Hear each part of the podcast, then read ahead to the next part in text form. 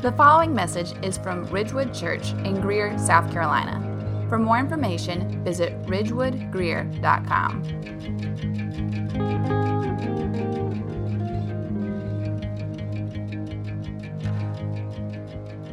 So, about 10 years ago, uh, I was first acquainted with a singer songwriter by the name of Ray LaMontagne. Anybody familiar? Ray LaMontagne. Yeah, some of us, yeah. So, because I'm, you know, officially pushing 40 at this point, I feel like this is probably in the category of not cool music anymore. So, Ray LaMontagne, I feel I like Ray LaMontagne. He's got a, he's kind of a neo Nashville singer songwriter type. His voice is somehow really pure, but it's also kind of rough as well, and it's just this really unique, kind of beautiful sound. It's it's one of those voices that he could make you cry reading the Taco Bell menu. You know what I mean? It's just it's just so good, so so good. And there's a, a particular song of his that. Um, the way that it's structured is just really, really clever, and I think really, really pays off really well when you get to the end of the song. I won't tell you the name of the song yet because it sort of spoils it. But in verse one, he's singing to his beloved, and it's this sweet reminiscence about the ways in which he's thankful for her. You, have done this for me. I'm thankful for you. You've been a, a faithful friend and a faithful lover to me. He gets to the chorus and he says, I was born to love. I was born to. I was born to love. I was born to. Then he gets to verse 2, and it's a similar pattern. He's reminiscing about the sweetness of this, this relationship that he has with his wife. And then he sings, I was born to love, I was born to, I was born to love, I was born to. And then there's this musical break, and you kind of enjoy the guitar playing, and you enjoy the melodies, and the soaring of the highs, and then the soaring of the lows, and all that. And then the plane kind of lands as the song comes to its outro, and it just fits and lands perfectly. He says, I was born to love you. I was born to love you and he just repeats it as the song plays out. And it just gets me, you know? just gets me. Now, truthfully, when we think about our relationships and we think about romance, I don't know if that's the appropriate way to think about falling in love. You know, biblically speaking, theologically, philosophically, you know, I don't know if I was born to love Emily or if she was born to love me, my wife. You know, I don't know if that's the case. Though, if you've ever fallen in love, it certainly feels that way. The song definitely works. So, you know, I, I don't know if that's exactly how romantic relationships work. But here's what I do know with absolute certainty Christian you look any brother or sister in the eye, any fellow Christian in the face, you can say with full assurance and complete confidence, I was born to love you. The last couple of weeks, we have been in a teaching series in the book of 1 Peter that we've called Letter to Exiles. We've talked about how Peter is writing to a group of Christians who are beleaguered. They feel like they are homeless because their values and their commitments, their, their, their, their way of following after Jesus is at odds with the nations that they find themselves in. And they look around and they feel weird. They feel like exiles. And so Peter is writing this letter to strengthen those exiles, to encourage them that that feeling of, of being weird or different or at odds with the surrounding culture isn't, uh, isn't to be a surprise. That's exactly what Jesus has called us into. We remember Jesus when he tells his disciples that they are in the world but not of the world. And we've said that as we read 1 Peter and we consider the circumstances of the original hearers, it's like, man, to be a Christian in the West in 2024 feels a little bit weird, right? Some of our ethical commitments and practices make us feel a little bit distinct, kind of in contrast to the surrounding world. And it's like, yeah, that's the calling on us. And in fact, that's the way that it's always been for God's people. And we find great encouragement reading a letter to exiles 2,000 years ago as exiles in our present day. The letter begins with this kind of this, this beautiful exposition of the hope that Christians are given in Jesus.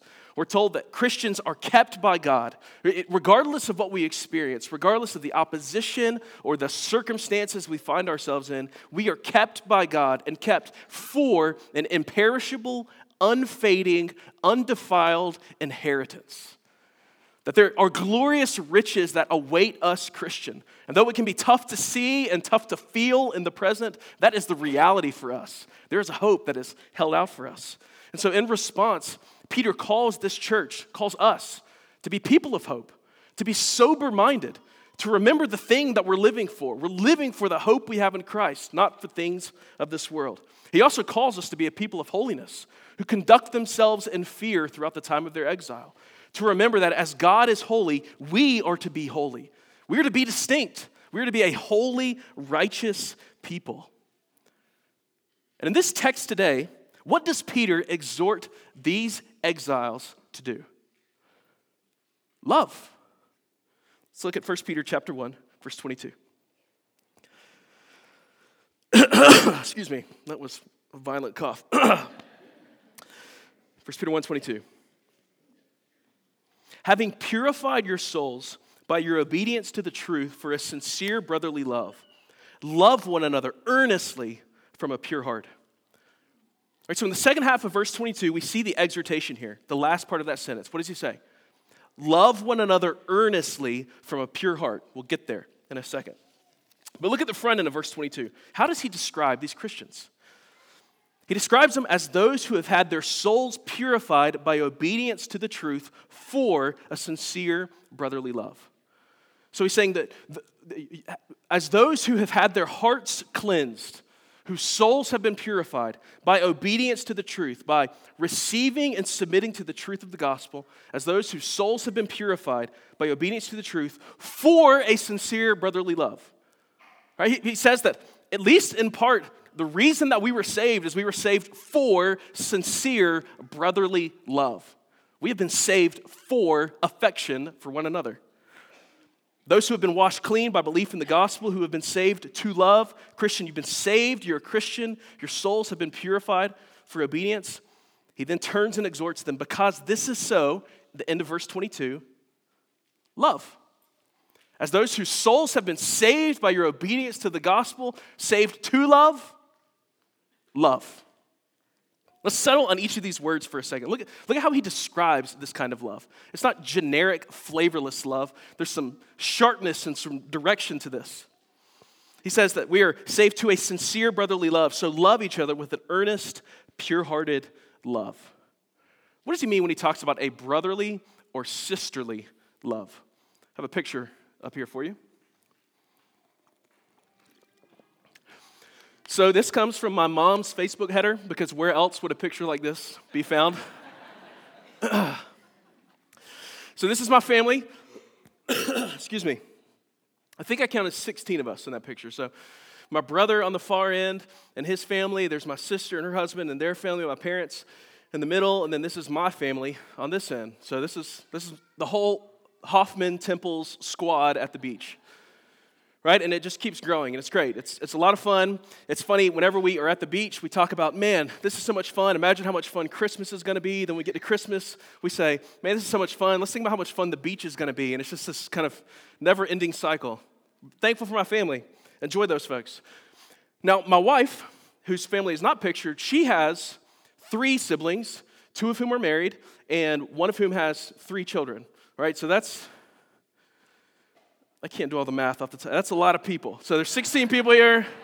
That's my, and that's just our sort of nuclear families, right? That's not taking into account aunts and uncles and all the other connections. Now look at this picture. Let me ask you. Excuse me. How many of those people did I pick? One. Emily, the one standing to my right. I picked exactly one person in that picture. How many of those people were given to me? 15, if my math is correct. What are my options with regard to those people I didn't pick? Well, I can have resentment towards them. I can be frustrated by them. I can be bitterness at the hand that, uh, have bitterness at the hand that I was given. Probably some good reason for all of those things. Or I could choose to receive those people that I did not pick as a gift my brother, my sister, my brother's wife, my sister's husband, my children, their kids, the ones that God gave to me, I can either be resentful of or I can learn to love these people. Choose to love them, right? You feel me? Peter says, Love with brotherly love. We have been saved to God the Father, which entails brothers and sisters that I did not pick. And it's not just 15 of them, right? Millions and billions all across the world. But here at Ridgewood, we have 207 members. If you're one of them, there are 206 other members here that the Lord Jesus has given to you to love, folks that you did not choose, which includes weirdos and difficult to handle people and people who have bad taste in music. They still listen to Ray LaMontagne. Can you believe that? All sorts of people that you did not pick. God did. God picked them, and He picked you. He chose us in Christ before the foundations of the world. And so our choices are we can be bitter at that, or we can receive them as siblings, period, in love. Do you follow me? So Peter says, Love one another as if you are siblings. Find it within yourself to love one another with a brotherly love. And he says this is to be a sincere brotherly love. What is sincere love? Maybe that's kind of hard to nail down, but because we live in the southern United States of America, I feel certain that we understand what insincere love looks like. It's a kind of play acting love. It's to, it's to put off or, or give the impression of being a loving person, but there's no affection that undergirds that. More often than not, it's a cover for a kind of disdain. But that is not the way that we are called to be Christian. Our love is to be sincere, brotherly, affectionate, true, a pure kind of love. Peter says it's to be an earnest love. That word earnest appears two times in the New Testament. It's interpreted as earnest here, it's interpreted as fervent elsewhere. It's probably better understood to be a fervency to our love. It's a, if I could say it this way, it's an aggressive kind of love. It's a pursuing, initiative taking kind of love. And then he says it's to be a pure hearted love. Pure hearted love is love that's genuinely committed to the good of another. It's not manipulative. It doesn't have ulterior motives. It's not angling for a particular outcome. It's not deluded or compromised. It's pure. And by God's grace, we have been saved to that new kind of regard for one another sincere brotherly affection. Now, you read that and you think, what do I do with the fact that, well, frankly, it's just not always there? How am I to love in this way when oftentimes my heart isn't just in it? Like, how do you, how do you conjure up sincere brotherly affection? Like, it isn't the point like we're not supposed to fake it? So, where do I get that sincere brotherly affection from? Do I need to take three verses, you know, once a day for two weeks, and if the symptoms don't get better, you know, talk more? You know, that's not the idea here. I think it's worth mentioning that when it comes to Christian growth and virtue, there's a difference between what we might call good pretending and bad pretending.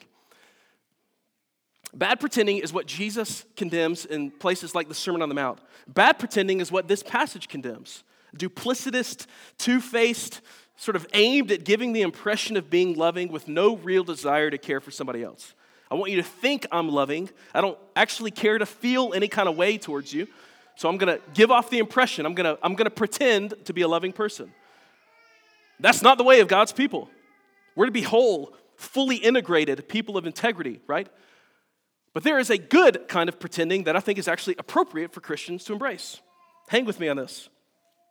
When I'm called to love someone, a brother I didn't choose, for instance, when I'm called to love him with brotherly affection, the way that I get here is twofold. First, it is by nursing on the word. We'll get that to that in a second. But secondly, it's, well, pretending to love him. But it's not done to be duplicitous. It's choosing to act in a way that's loving so that my heart can eventually catch up to my actions. What Peter wants us to get to is love, is affection.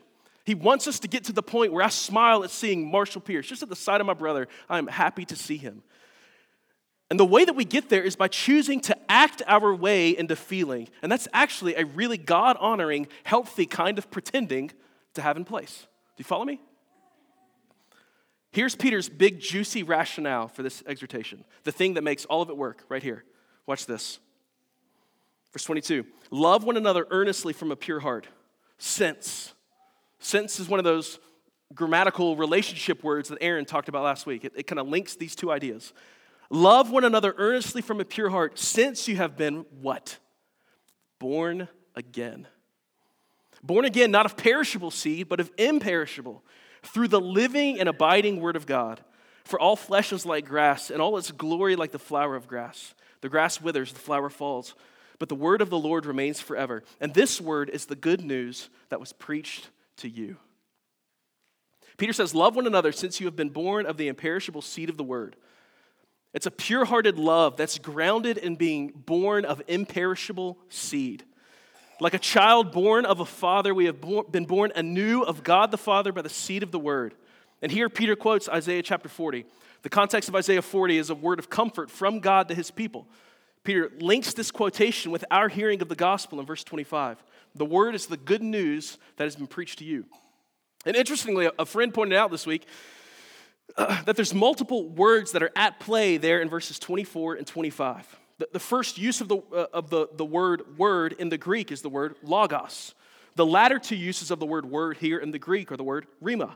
The importance of this is first that, that logos especially here with the adjectives living and abiding, speaks of the timeless capital W word that stands before and behind and up under everything. It's the big time spoken word of God that sustains all things. Capital T, truth. But Rhema, the second use of the word, foregrounds kind of this sense of hearing, a sense of a word that's been spoken that we receive. Right? So the idea is that the big W word of God, verse 25, the good news of the gospel has come to us for those who are Christians. Peter says that the word has come into us through our ears, like the, like the Star Trek worm in Wrath of Khan. It like wiggles its way through our ear and then burrows down into the soil of our heart. And the result is that we are reborn spiritually. And like an oak tree, a tree called love bursts out of us. I, I love this image. Several weeks back, I saw a picture. It was on one of those um, like Twitter accounts, it's like interesting facts, you know, one of those. It was this picture of a tree that had been split in two, and a brand new oak tree had kind of grown up out of the middle. And somebody reposted that and said, Behold the Christian life, which is excellent. I mean, that's, that's exactly what we see being described here. And the New Testament describes us as this old man who has been split into as this new tree has taken root in us and grows up out of us, growing from the seed of the word that's implanted into us. A tree called love. First John argues this very same thing using very similar imagery. Have it on the screen. This comes from First John chapter 4. He says, Beloved, let us love one another, for love is from God. And whoever loves has been born of God and knows God. Verse 19 We love because he first loved us. If anyone says, I love God and hates his brother, he's a liar. For he who does not love his brother, whom he, is, whom he has seen, cannot love God, whom he has not seen. And this commandment we have from him whoever loves God must also love his brother. You see the relationship here between these ideas, right? Makes perfect sense. I mean, let's consider for a moment the God that we're speaking about here in 1 Peter and in 1 John. This is the God who created all things. Every good thing c- comes from the heart and mind of this God. And He made us in His image to rule with, like, and for Him. Yet the tragic story of the Bible is one of rebellion, one of turning our backs on God in an act of cosmic treason, an atrocity of idolatry. We rebel against God and we rightfully earn God's judgment. His justice and his wrath is directed towards us. We deserve death. But how does God respond to us? The Lord is gracious and merciful, abounding in steadfast love. He moves towards us in kindness. Jesus himself says it this way in John chapter 3 verse 16. For God so loved the world that he gave his only son that whoever believes in him should not perish, but have eternal life. The God of love sends his own son to die for his enemies. The Son of God takes on flesh. He becomes like us. He dies for us. God the Father judges Jesus for us so that we could be welcomed back into life with him. Later on in 1 Peter, 1 Peter says it like this For Christ also suffered once for sins. Look at this the righteous for the unrighteous, that he might bring us to God. So, if that's the God we're talking about, that's the gospel we're talking about, That's what's encapsulated in the word that we're talking about. It makes all the sense in the world that those people who have been born of this God will behave like that God. How else would we expect God's children to behave towards one another than love? An apple tree makes what kind of, uh, apple seed rather makes what kind of tree? Apple. An orange seed makes what kind of tree? So listen, the living and imperishable seed of God's word that takes root in us makes what kind of tree? Those born again by the message of the gospel means we are born into being people of love. I think we could summarize the passage like this Christian, we're born by the word of God to love the people of God. Christian, I was born to love you, born anew to a new kind of life, to love you. And you were born to love me. My apologies. Let me just ask, I mean, really think about this. How does, how does thinking about the relationship of the gospel and, and the word taking root in our hearts, how does that change your take on the importance of Christian affection for one another? Maybe we give it, you know, all kind of lip service. Yeah, we should love. Yeah, love's a good thing. But to think about it like this, as being born for love, I mean, it takes a kind of a different kind of weight on, doesn't it?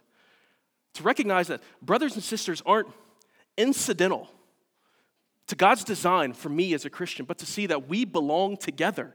That, that I was born to love you and you were born again to love me, that gives this thing a new kind of weight, I think. The living and abiding word has taken root in you, and this does something to us, don't you think?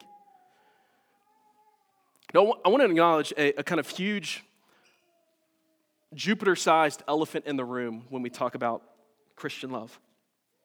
Maybe you hear this and you think, you know, yeah, that's, that's all fantastic. But the problem with this theory and the problem with what Peter's saying here is, well, Christians.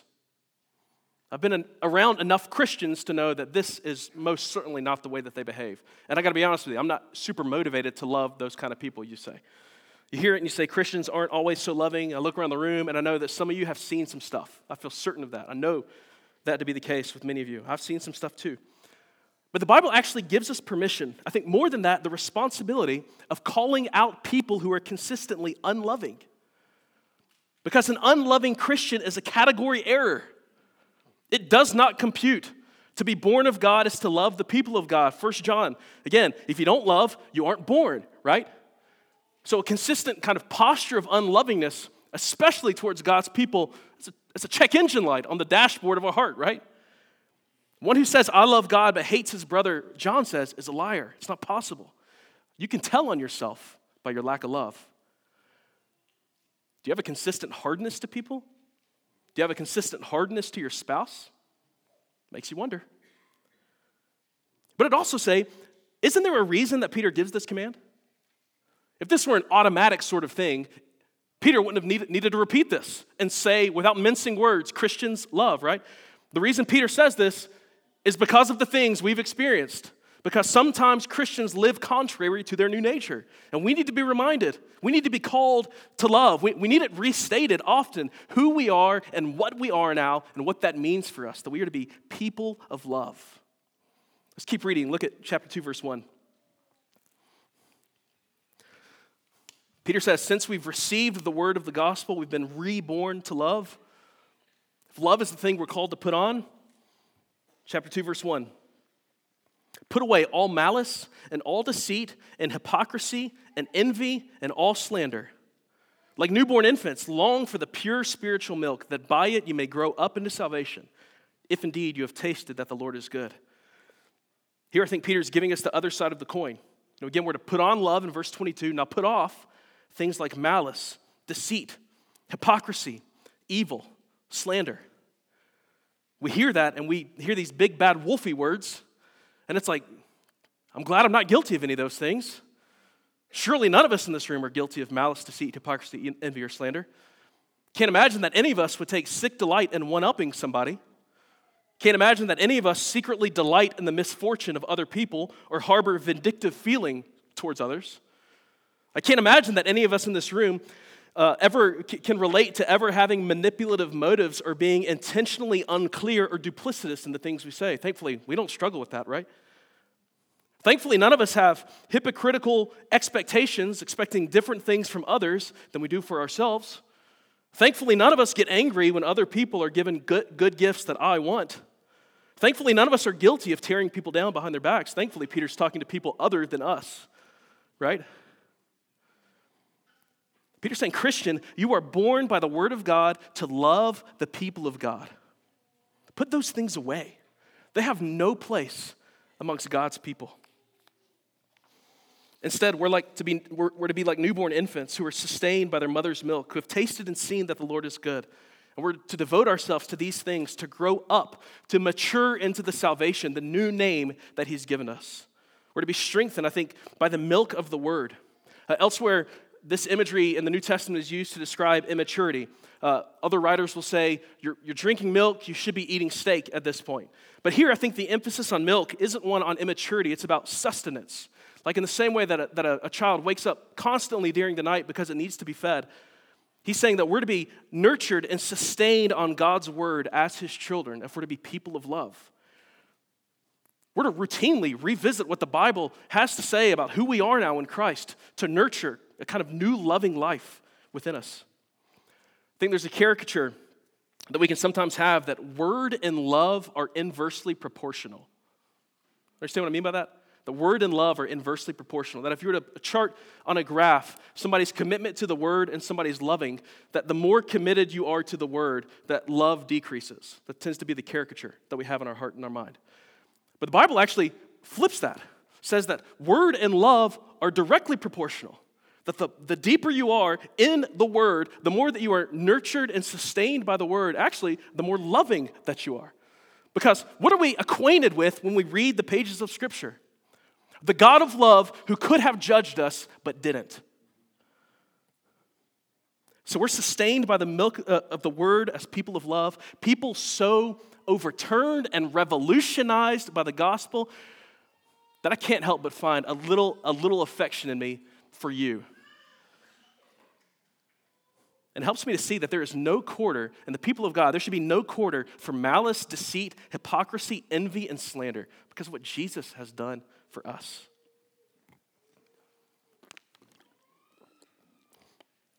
Now, the thing that's really interesting to me as we think about this command and we think about what Peter's doing with this command, is, it's, it's interesting to sort of think about why Peter would encourage this group of people to love when we think about their circumstances.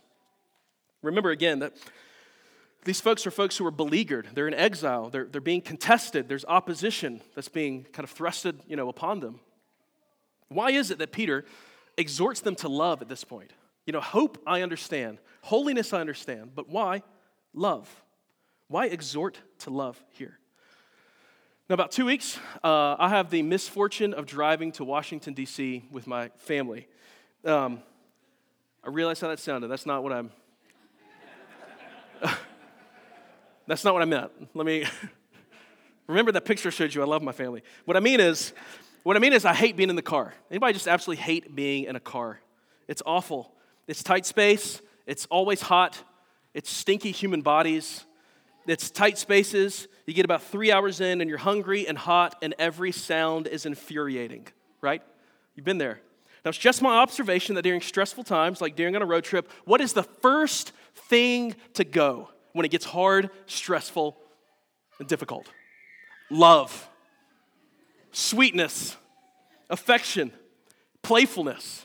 You can't pick on each other anymore. Everybody's tense, everybody's on a hair trigger, everybody's sensitive because of this road trip. It's the first thing to go.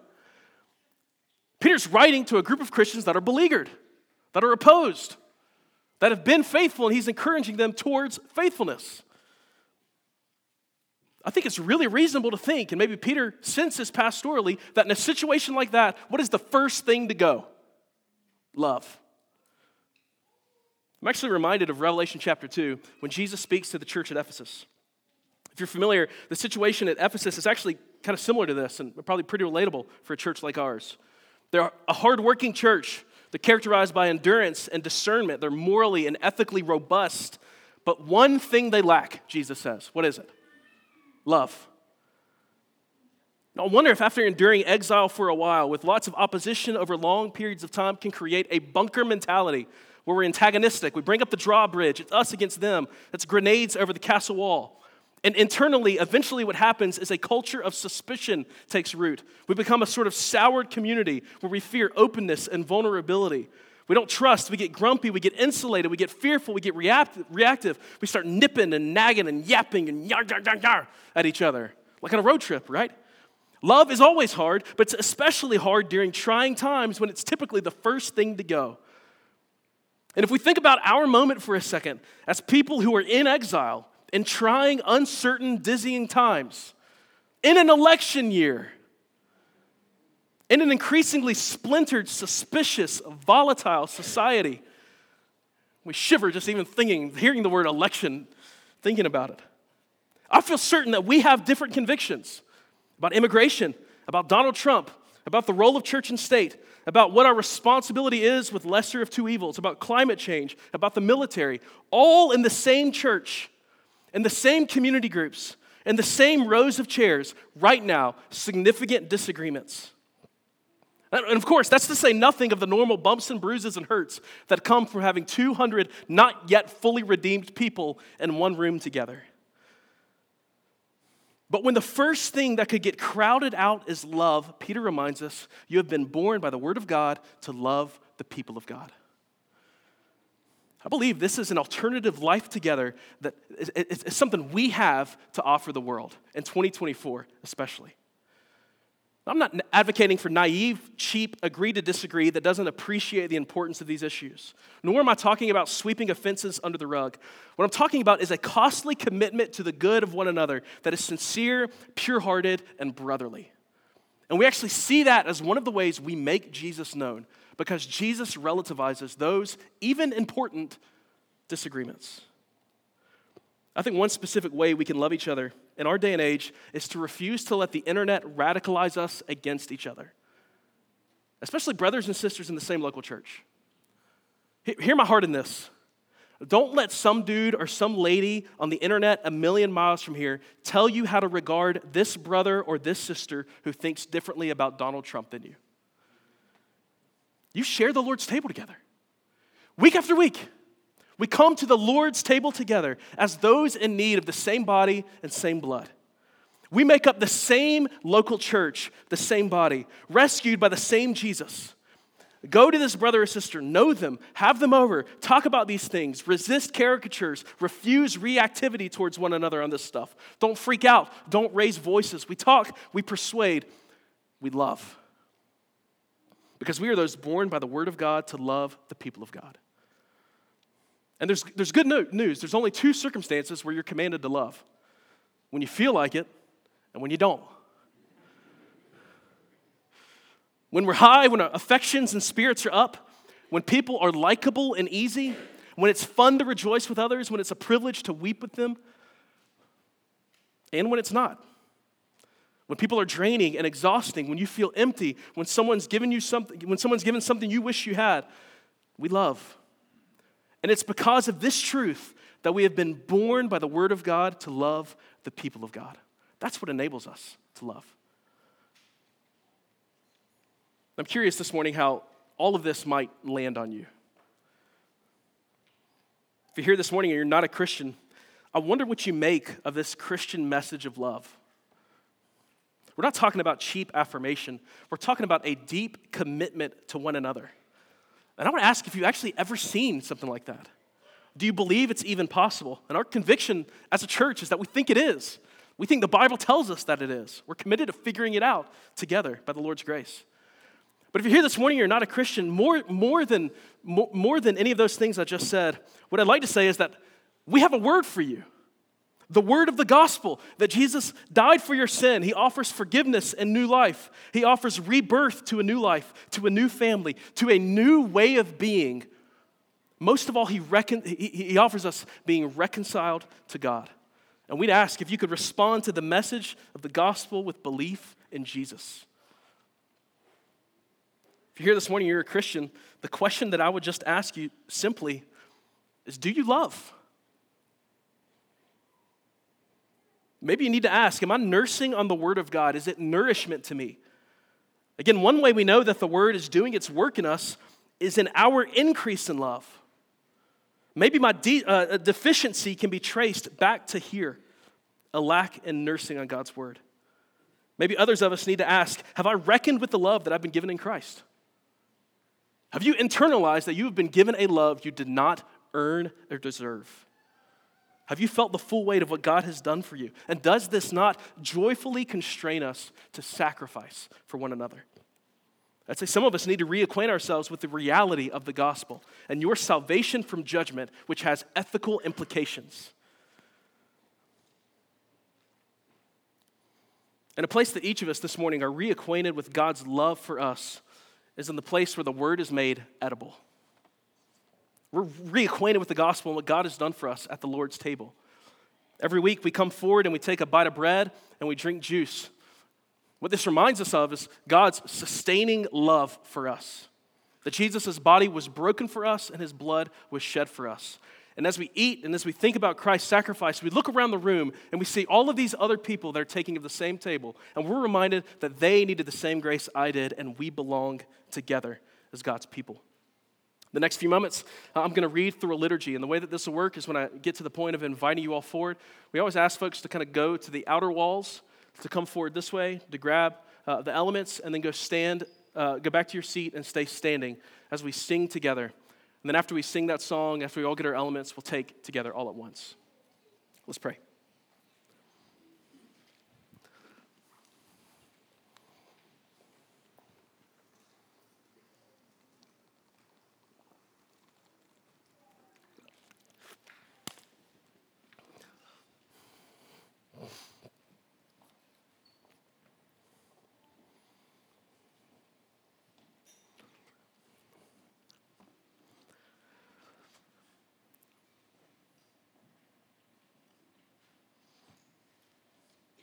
Lord God, we love you because you first loved us, and we pray that we would indeed be people of love. Not cheap love, not flimsy love, but a deep commitment to one another that is bound up in a response to what you have done for us. Would you constrain us to joyful sacrifice for each other? Would you make us regard each other with sincere brotherly affection? Would you make us fervent and zealous in love? And for friends that are here this morning who have not yet believed, would you open their eyes to see the beauty of the gospel? Would you work in them? Lord Jesus, we love you. We pray all this in your name. Amen.